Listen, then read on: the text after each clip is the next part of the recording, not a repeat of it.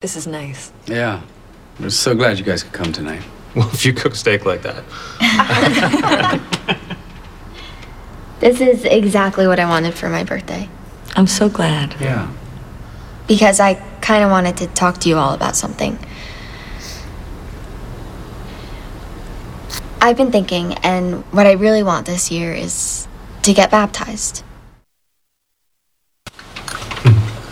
This is nice. Yeah.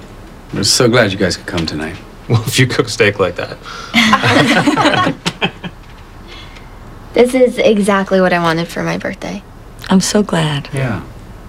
Because I kind of wanted to talk to you all about something. I've been thinking, and what I really want this year is to get baptized.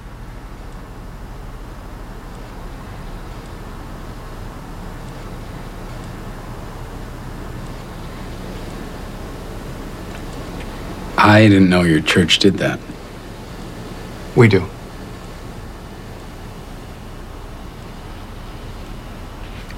So, is this something that you've been discussing? Well, Paige did come to me, and I told her it was a wonderful thing, but that we needed to discuss it with you first. Yeah. It was my idea. It's a beautiful ceremony. What is it? It's like an initiation. You wash away your old self and make yourself clean for Jesus Christ.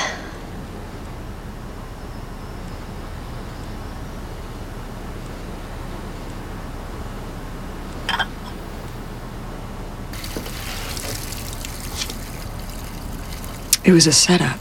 She set us up. I know. So while we fight and we do nothing, she set this whole thing up so we couldn't say no. She does what she does. She's gonna wash her old life away and make herself clean for Jesus Christ. It's a, uh, a clip from a TV show called The Americans. It's the greatest show on television uh, right now. Um, my wife and I watched that episode last night. And I gotta be honest, like, um, that dinner scene happened, and there was actually like this other scene that took place. I cut that out. Um, and while the other scene was going on, I just, I felt so uncomfortable with that dinner table scene. So uncomfortable. And then it went back to this kitchen scene where she talks about the setup and she says she's going to wash away her old self and make herself clean for Jesus Christ, you know? And even the way she says Jesus Christ, it's like the, the, I just I felt so uncomfortable. I literally as a Christian I felt unclothed and ashamed. I, I thought to myself, is that what we look like? Is that what I look like? Because I didn't like seeing it on screen. And it's so strange to me what happened because literally 24 hours, 20, I don't know, 30 some hours, I guess, technically. So I, I say literally, that kind of binds me. Um, literally, some odd hours um, before uh, I watched that scene, I had taught a whole Sunday school class at my church on baptism. Um, and I watched this scene and felt so uncomfortable for a while, and I realized why I felt uncomfortable, but it took me a couple of minutes.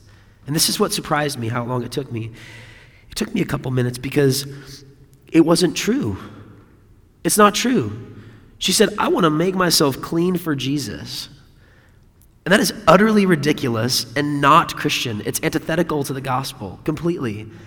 And I had just led a Sunday school class on baptism, and it still took me minutes, which maybe for you that sounds not like a long time, but for me it did. I sat there. I didn't say anything to my wife. I actually was wondering if she felt as ridiculous as I was, if she should feel as ridiculous, if I should feel sort of weird that she doesn't feel ridiculous. Like all of these thoughts were going on in my head, and it took me a few minutes to go, I feel weird about this because it's not true. That's why.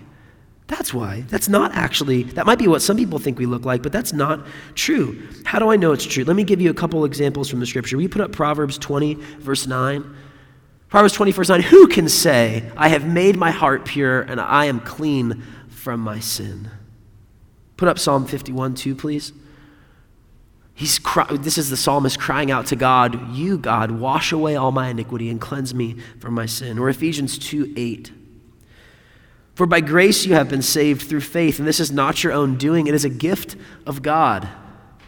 Or later on in that same letter, Ephesians chapter 5, verses 25 through 27. Did I tell you to put that one up? I don't think I sent that to you. I'm going to read that one to you guys.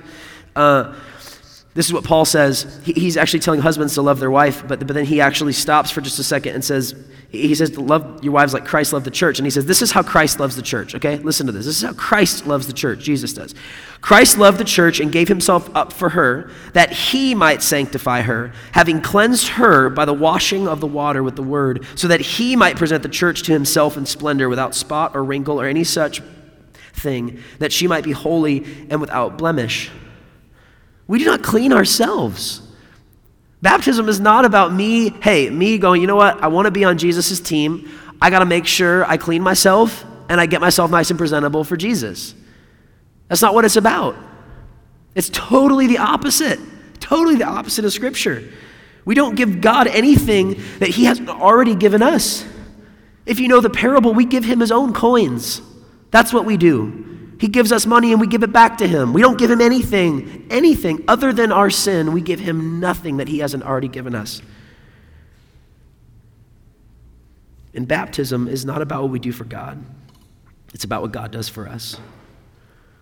As an aside, um, because I taught on this recently, in, just so you know, in baptism with Christ, uh, in baptism, uh, we identify with Christ in his death and his resurrection. That is, resurrection um, is all about our identity, or sorry, baptism is all about our identity and our belonging. That's what this is about. That's what that's about. That's what baptism is about. It's entirely about your identity and your belonging with Christ and his death and resurrection. Um, and to the, all the other people that have plunged under those waters and come up again as new folks. That's what it's about. If you've never been baptized, come talk to me after this. It'd be fun. Um, uh, but all of this made me think about something for tonight. All of this made me think about whether or not you know what truth sounds like. I sat there having just preached uh, like a Sunday school class or taught on a, a, Sunday school class about baptism. It took me a few minutes to realize that's not even close. It's just the complete opposite of the good news that Jesus Christ proclaimed. And I wondered, do you know that? Would you know the difference between a truth and a lie if it came at you? Do you know the difference? Do you know what truth sounds like? Brothers and sisters, we don't live in a silent world. We don't. There are researchers, and this estimate is large, and so I'm going to use the lowest number, okay? There are researchers who estimate, common research now says somewhere between 3 to 20,000 advertisements a day, that every single person encounters 3 to 20,000 advertisements a day. Some nerd decided to take into account how many bits of information we can actually process per minute and estimates that we actually only pay attention to something like 3 to 700 advertisements per day, though. Go figure. So, somewhere between something like 500 and 20,000, okay? That's a huge, huge range. But let me just stick with like the 500 amount for a minute, okay? That's a, that's a big number. If it's at least a few hundred times a day, this is what happens in every advertisement. Every single advertisement does this. Every single one, okay, says this. You are not as happy as you could be, but you could be if you only purchased our product. Right? I mean, that's the, the nature of every advertisement is trying to sell you your better life if only you would, which necessarily implies I got to convince you that you're not actually happy yet. There's some gap going on in your satisfaction level, and you don't even know about. I didn't know I wanted an iPhone 6 until they came out with it. And then I was like, yo, iPhone 5 sucks. I got to get an iPhone 6. Like, there's a convincing of, of for me, and then a, a, a, stirring up of my affections and desires. This kind of process is happening something like at least 500 times a day for every single one of us in this room. We do not live in a silent world. You do not live in a world where no messages are coming at you, and you can just pick and choose what you want to hear, what comes into your ears, or what comes before your eyes. This happens all the time. The news, Twitter, Instagram, commercials, the trendy stickers on the back of the cars in the hub that tell you that people are, this person is outdoorsy and loves Jesus, and they've also traveled a bit, you know? Uh, and that communicates something to us, right? That tells us about who they are and who you are. And sometimes it makes me feel like I don't do enough in life and I don't shop at the right stores. And like, eh, because I, there's these messages that are getting communicated to us all the time around this world. Messages from our friends and our parents and our teachers in UTC and our churches. Signs on the street in front of churches. And to give you guys an idea, and I'm, this, is, this is a guess here, I think I'm right, but this is a guess here, um, to, to just testify to how many signs that we see all the time and how many advertisements we see all the time. There is a sign in front of this church. Right now, house banners cover it, which is really weird that the church lets us do that. It's pretty fantastic, unbelievable. I don't know any church that let anybody else do that. Um, they let us do that on Tuesdays. But underneath those house signs is a sign that's up all the other days of the week. And there's little letters on it that say different things that church signs say. Does anybody know what that sign says this week? Raise your hand if you do. I'll give you five bucks. I'll have to send it on Venmo, though. 10 bucks. I'll send you 10 bucks on Venmo if you can tell me right now that you know right now what the church sign says out in front of this church. Many of you see it every day, multiple times. What does it say? No, you're guessing. It's not what it says this week. No, it doesn't. Well, maybe it does. I'm talking about the thing they change every week. They what? They didn't change it this week? Okay, see, I didn't know that. I actually, I had no idea what it said tonight. Like, I didn't go look at it either. Like, I was like asking this because I was like, I don't even know. Like, I go out there and put signs in front of it sometimes, and I don't even know. Why? I, I probably owe somebody 10 bucks. Just tell me afterwards. Uh, but, like, why do we, why don't I notice it? Because there's so many other things coming at me all day long. We can put six signs on this street. We actually have to. We have to put signs on both sides of this thing, two or three chalkboards out, and I'm still like, nope, nobody's going to notice. Somebody drives down McCallie every day and they say, Where's the house meet again? And I'm like, Have you ever driven down McCallie on a Tuesday? And they're like, Yeah, all the time. And I'm like, We have like lots of signs. Like, no, I mean, okay. yeah. Super funny. Way to go, Jason, man. I wrote down, this one will kill it. That's what I wrote down. Uh, no. Oh! Got it. Stop it, okay? It's only funny when I'm back there. Oh gosh. Man.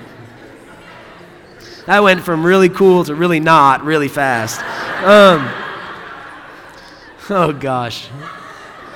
Okay, I gotta stick to notes apparently. Good night. But y'all, we, I, I really do think so many people who, who drive down McCallie on a weekly basis would it wouldn't be it wouldn't be like um, far fetched for me to think that they actually would have zero clue where the house meets, even if they've passed those signs hundreds of times. It would be really weird for me in a world where they weren't listening to radio, looking at Instagram, Twitter. All the, those are all probably getting to be old now. I don't know what the new things you guys are looking at is, are, but I read something about it and it was a bunch of words I didn't know uh, today, and I was like, I'll wait another year before I get into those um, apps. But um, but, but in, in, a world where those things don't exist and when there aren't billboards and signs and all these things all the time, it would be really surprising for me if one of the two or three signs on the street changed every week, if people who walked up and down the street or drove up and down didn't know them. But when you're experiencing something like 500 to 20,000 advertisements a day, messages a day, and you're processing a lot of these, hundreds of them at least, it doesn't surprise me at all that you don't know. We don't live in a silent world. There are so many voices coming at you in your life. My question is which ones are true? Which voices that you listen to, that you hear, that you put in front of your eyes and you listen to with your ears, which voices are true? Do you have to look like that, act like that, do that, say that, believe that, strive for that? How do you know? What would it mean for your summers to be a success? for you to live a good life. We don't ask questions like this in a vacuum. We ask it in the presence of 10,000 opinions and thoughts, messages. And I don't think the strongest voice is the one outside of our head either. I don't think the strongest message is the one on the sign and is the advertisement on the side of Facebook or, or is the t shirt that my friend wears when they Snapchat me. Or I don't think the strongest advertisement are those things. I think the strongest voice, the strongest truth proclaimer in our world is the voice in our own head. Convinced of that. Would you put up that, that little weird sentence with the blank? I hate it when I think something's really funny and it wasn't that thing, it was like another thing. I hate it when that happens. I really love it when I get to blank. I really don't like it when I. We use that kind of sentence a lot. You know what I'm saying? I hate when I. All these sorts of things. Do you see what happens when we do this? Like, look at the structure of this for just a second. What happens when we do this? We're actually speaking to ourselves. The structure of the sentence that we use when we say things like that is we're, we're, speaking to ourselves. I love it when I, I once had a, a counselor friend of mine say, when you say this, who are the two I's and which one's really you? And he went, Look, this isn't multiple personality disorder, this is just normal human self talk. Which one do you put more trust in, the first or the second I? And, we, and I was like, you know, we started talking about this, you know. But we do this kind of thing all the time.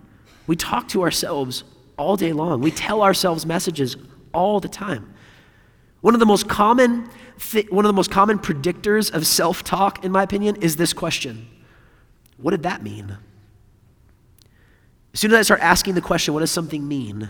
I begin to tell myself things. Tell myself, here's what it means. This is the truth. Here's what I think it means. Here's what it means. Here's what it means. I am going to tell myself these things. The voices we listen to are not just outside of us, but inside of us as well. We have inner dialogues and we wrestle, and this is the normal course of any cognitive human being. We don't get a job that we're looking for, and we might say something like, we may not say this out loud, but in our heads, we might, might have this voice that comes out and says, I didn't get that job because I suck. I suck. Or maybe we go the opposite direction and say something like, I didn't get that job because I'm too good for them anyway. Neither one of those are true, probably. If either one of those are true, we can talk. But I don't think either one of those are true. My question is do you know what truth sounds like? Outside of you or inside your head, would you know the difference between a truth and a lie? And when I think about so many of you leaving for the summer or graduating from college, my hope tonight is I'm wondering if I can send you out into the summer knowing what truth sounds like. That's what, I, that's what I'm hoping for tonight.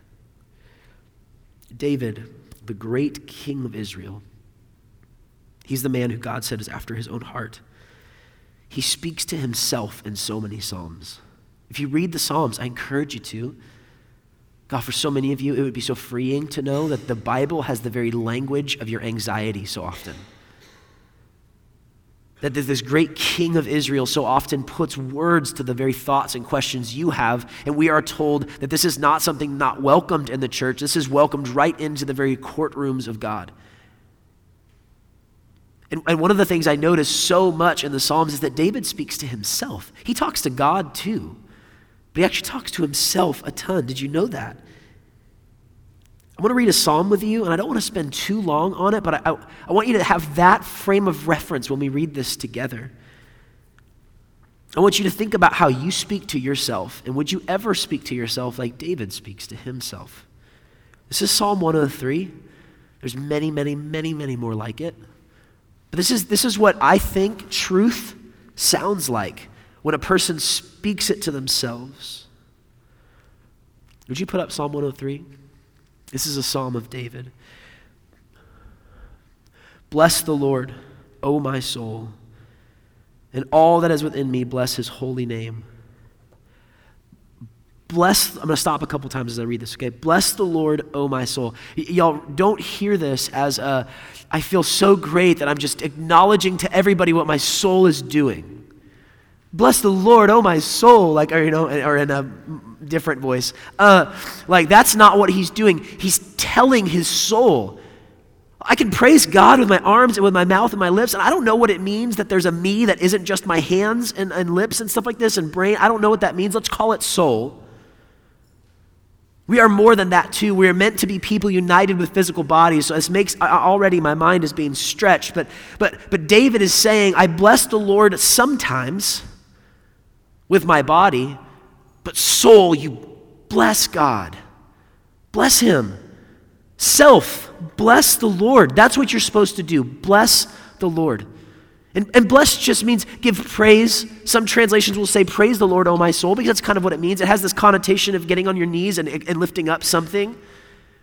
It's not actually giving God eh, some treasure from our treasure trove. It's, it's acknowledging He's praiseworthy.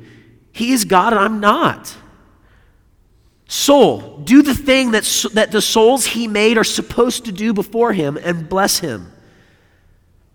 This Psalm 103 begins with David telling himself, Self, bless the Lord. Do you do that? Tell yourself, this is what you should do, self. This is what you should do. Bless the Lord, O my soul, and forget not all his benefits so again, he says, just because who, which one of us doesn't need ourselves to be reminded of this? Bless the Lord, soul. Bless it. Bless him. And And then he says, don't forget his benefits. Put the benefits of God before your mind. What are his benefits? Who forgives all your iniquity, who heals all your diseases, who redeems your life from the pit, who crowns you with steadfast love and mercy, who satisfies you with good so that your youth is renewed like the eagles. These are his benefits, brothers and sisters. He forgives, he redeems, he crowns, he satisfies, he's renewed. Put those before your mind. Bless him, soul, and don't forget the benefits that he brings to us. The Lord works righteousness and justice for all who are oppressed. Now remember, David is speaking to himself. The Lord works righteousness and justice for all who are oppressed. This is who God is self. He made his ways known to Moses, his acts to the people of Israel. Self, do not forget that God has acted in history on this very earth in the ways recorded by his people. And this is what he's like. The Lord is gracious and merciful or merciful and gracious, slow to anger and abounding in steadfast love. He will not always chide. Self, listen, self. He will not always chide, nor will he keep his anger forever. He does not deal with us according to our sins. Interesting that he uses our as he's talking to himself. Nor repay us according to our iniquities. For as high as the heavens are above the earth, so great is his steadfast love toward those who fear him. As far as the east is from the west, so far does he remove our transgressions from us. It would be very good for you to try to imagine how far the east is from the west. It really would be. And to ask whether or not you, in your very soul, believe that God could remove your transgressions from you that far. So David tells himself this is how far. As a father shows compassion to his children, so the Lord shows compassion to those who fear him. For he knows our frame and he remembers that we are dust. We are dust. Remember that. As for man, his days are like grass. He flourishes like a flower of the field. For the wind passes over it and is gone, and its place knows it no more. Remember self, the brevity of life. Remember this there is wisdom in knowing how brief your life is. A few weeks ago, I don't know how long ago it was now, about some, something like 12 to 16 throughout the day, joined me for a discussion on what does calling mean and how can we know our calling in life. And we spent an afternoon on a Saturday talking about that. And one of the questions I asked everybody, uh, amongst many questions, was what do you want your life to look like when you're like 80? And so many of them, literally, so many of them said, I've never thought about life past 30. I, it shocked me. I didn't realize that was like a big thing, but apparently it is. Uh, and, and I hear David telling himself, literally telling himself, remember how short life is. Remember. Meditate on it. I'm 35 years old, Jason. If you live to the average age of a man, and you probably won't because of the way you treat yourself, you probably got about 35 more years left. That means you got 35 summers. That's it. You got 35 falls, 35 Christmases, 35 Easters, 35 Valentine's Days, 35 anniversaries, uh, uh, assuming my wife and I both live that long. It is wise self to remember that. Why is that wise? Because it's true. How could lying to myself about how many years I have left be healthy for me? Don't you know that when the end comes, we do special things? When we start meditating on the end of things, start meditating on the death of things, tonight is the last house. And it seems it makes more sense for me to say thank you. Why do we not do that all the time? Because the end is coming and it makes me go, oh my gosh, I want to say this before it's gone. There's grace in this. There's grace in meditating on the brevity of life. So David says to himself, Soul, think about the fact that your life is but a flower in the field that grows for a second and the wind blows over it and the next day it's gone. But the steadfast love of the Lord is from everlasting to everlasting on those who fear him, and his righteousness to children's children, to those who keep his covenant and remember to do his commandments. The Lord has established his throne in the heavens, and his kingdom rules over all. His kingdom will not end. Soul, if we are looking for something secure, something lasting, something significant, and who among us in this room does not want that? If we are looking for that, it is found in his kingdom. Our life is but a breath, but his kingdom is everlasting. Can my life find life in his kingdom? Bless the Lord, O you angels, you mighty ones who do his word. Now he speaks to others, obeying the voice of his word.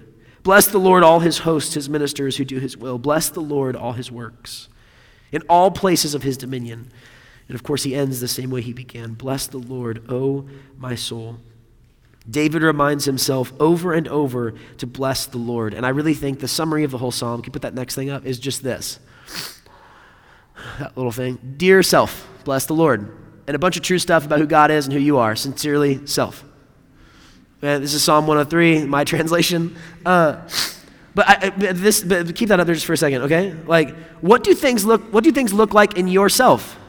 What do things look like in your head and in your heart when you're confronted with, with anxieties and insecurities and decisions and all of these things, what do you say?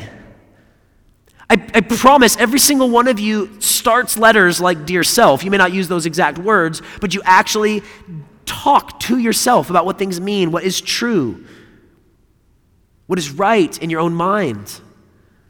And you say things. David says, This is what I need. Okay. Bless God exalt him, praise him. Here's all who he is, and here's who I am. Okay, okay, bless him. Sincerely, me. That's what David does in this song. Do you tell yourself the truth? Do you respond to the lies in this world with truth? Can you tell the difference between a truth and a lie? When you hear someone say that baptism is about making yourself clean for Jesus, can you recognize that's a lie? This whole sermon series in the past few weeks has been about not being conformed to the patterns of this world. This comes from Romans chapter 12, verse 2. Do not be conformed to the patterns of this world, but be transformed by the renewing of our minds. When you think about the future, when you think about what to do with your life, when you think about who you are, what you're good at, what you're bad at, when you think about your romantic status, and when you think about what all this means, do you listen to the truth or do you listen to lies? More than that, do you speak truth or do you speak lies? About five years ago, six years ago or so, uh, the former director of the House, a very close, dear friend of um, mine and Kirsten's, and many, many people probably here, um, David, uh, he took a class from um, the late philosopher Dallas Willard.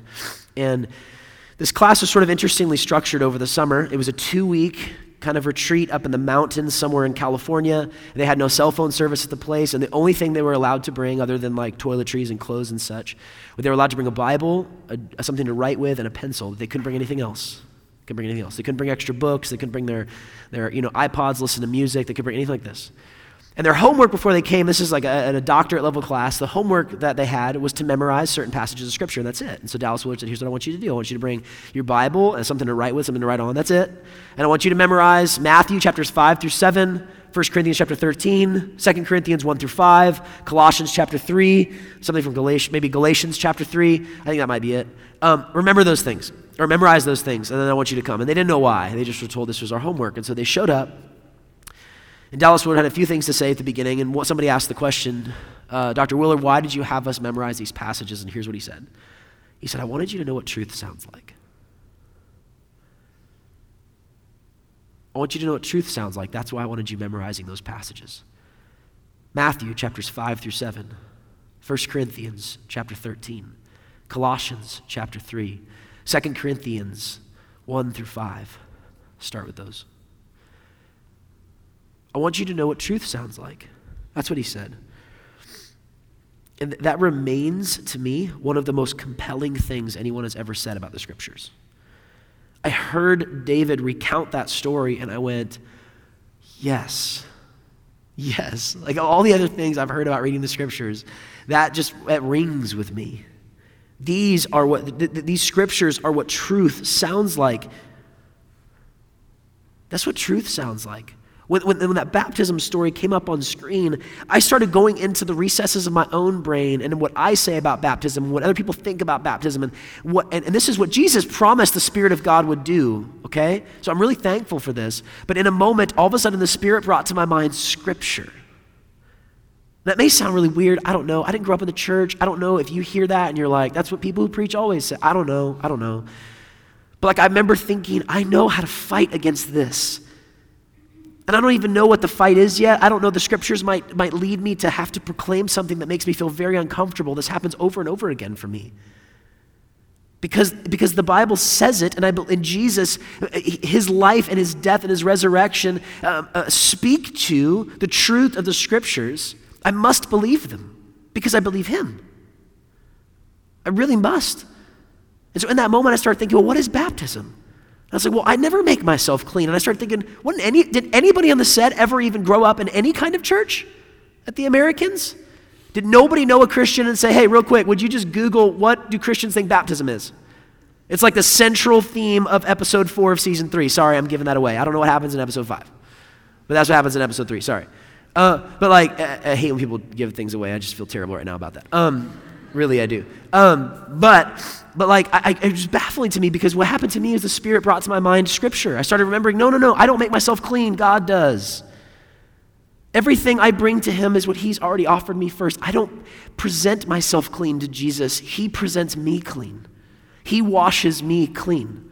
That's a lie. The Scriptures are what truth sounds like. And at the center of the Scriptures is one story. It's Jesus sitting in a meal with his friends. Well, this is the beginning of this one story. He sits at the meal with his friends and he tells us to remember. He tells us to remember. And we might think of remembering as a kind of talking to ourselves. It is the literally, I mean, remembering is the very normal way that we put something before our minds and we say, Self, think about this. That's what remembering is. I take something, I put it before my mind, and I say, Meditate on this. That's what I do. I, I, I remember it. I put it together again and I become a part of it in my mind.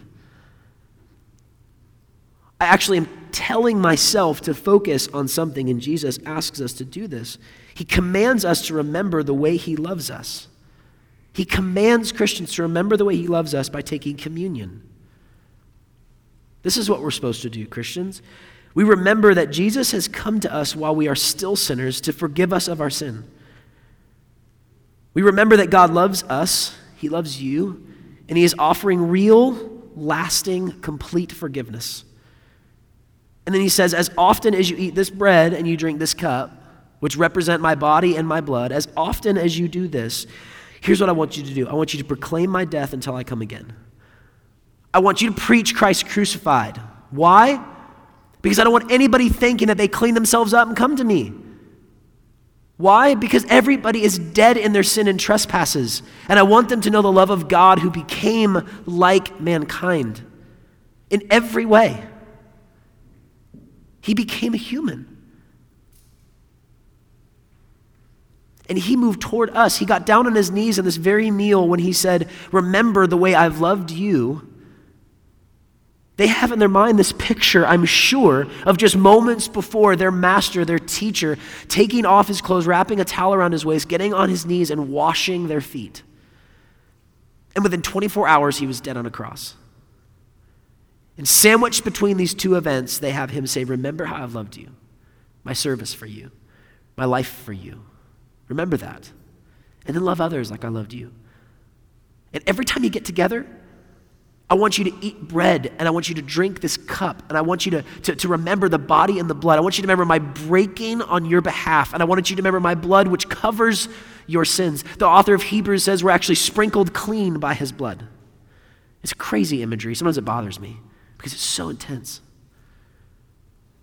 This is a central story in the midst of all of the truth telling scriptures. In the midst of all of it, the author of truth, truth himself, he said he is truth says, Here's what I want you to do when you get together. I want you to remember. I want you to, to put before your mind and say to yourself, Remember this, think on this. I want you to think of my body and blood for you. That's what I want you to do. This is truth. God loves you and He offers you forgiveness, and you do not need to clean yourself up. I don't know what else you're going to think about over the summer. I don't know what you're going to think about in your future jobs or your romances or your friendships or whether or not things will be the same next year or totally different next year, all these other things. Truth is that God loves you, He offers you forgiveness, and you do not need to clean yourself up. You just need to come. And this thing we do out of obedience to Jesus, this eating and drinking and remembering and proclaiming, It is the great truth that we put before us and come together around often as Christians. We get baptized once. We do the Eucharist, the communion, the ta- Lord's table, whatever your tradition calls it. We do that often, weekly or more. We probably ought to be doing it daily. That pushes against the nerves of some churches, probably. But, but we should do this. This is something that we do all the time. This is truth, not just in our ears read on a page, but before us, we actually participate in an act that reminds us of who Christ is and, and the, the truth in the midst of all of the history of the world that also speaks on our behalf. This is truth. When you think God doesn't love you, that He can't forgive you, that He's not powerful enough to save you, that He cannot satisfy you, Proclaim the truth of his death and resurrection to your soul. Proclaim that truth. Bless the Lord, O my soul. Bless the Lord, all that is within me. Bless the Lord and forget not all, all his benefits. This is what truth sounds like. I want to ask seniors and the full time interns to come forward. All the seniors and full time interns, come on up forward, right up here, right in the middle, right up here. And why don't you guys like huddle up, hug each other and stuff, you know? Not creepy like Blake. Mm-hmm. Oh my gosh, it's so many of you. You guys can close the circle. I'm, I, come on, come on, get in here. Get in here.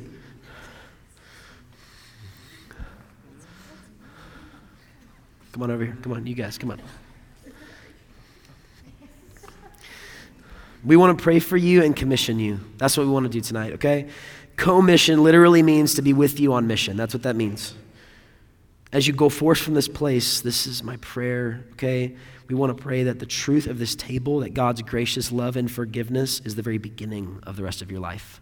It's not the end of your time in college or the time at the house. This is the truth that is at the center of all other truths that you think about and when everybody in this room, we want you guys all, like Kirsten's going to lead us in prayer. Would you all pray with us for them? They've spent years to get to this point. They have no idea what's about to happen, okay? Uh, they have none. So let's, let's, please, please, please, will we just pray for them, okay? Pray with us, please. Father God, uh, you have created um, incredible, incredible sons and daughters of yours. Um, I'm so grateful that you have um, you've allowed me to know them, to love them, to cry with them, to laugh with them.